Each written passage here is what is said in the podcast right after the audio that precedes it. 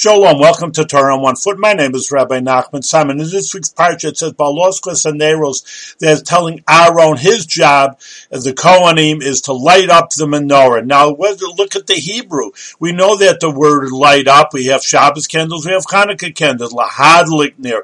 That to light up, to inflame. But why it doesn't use that word here for the menorah in the Beis Hamikdash in the temple? It says Baloscha from the word Aliyah, raise up and it's a beautiful the Rashi brings out to us is just that a person should light up by themselves. Meaning, for example, that if you have a campfire, as we know, sometimes you light up a match and a few sticks are lit up, but then you have to put some more lighter fluid in and keep it going, keep it going. So that's the way you have to light it up, as to light up that it lights by itself. What does it mean to us that when you light someone else up, they, they're dependent on you and keep on going, keep on going, they should be lit up, that they should be lit up all by themselves and do it by themselves.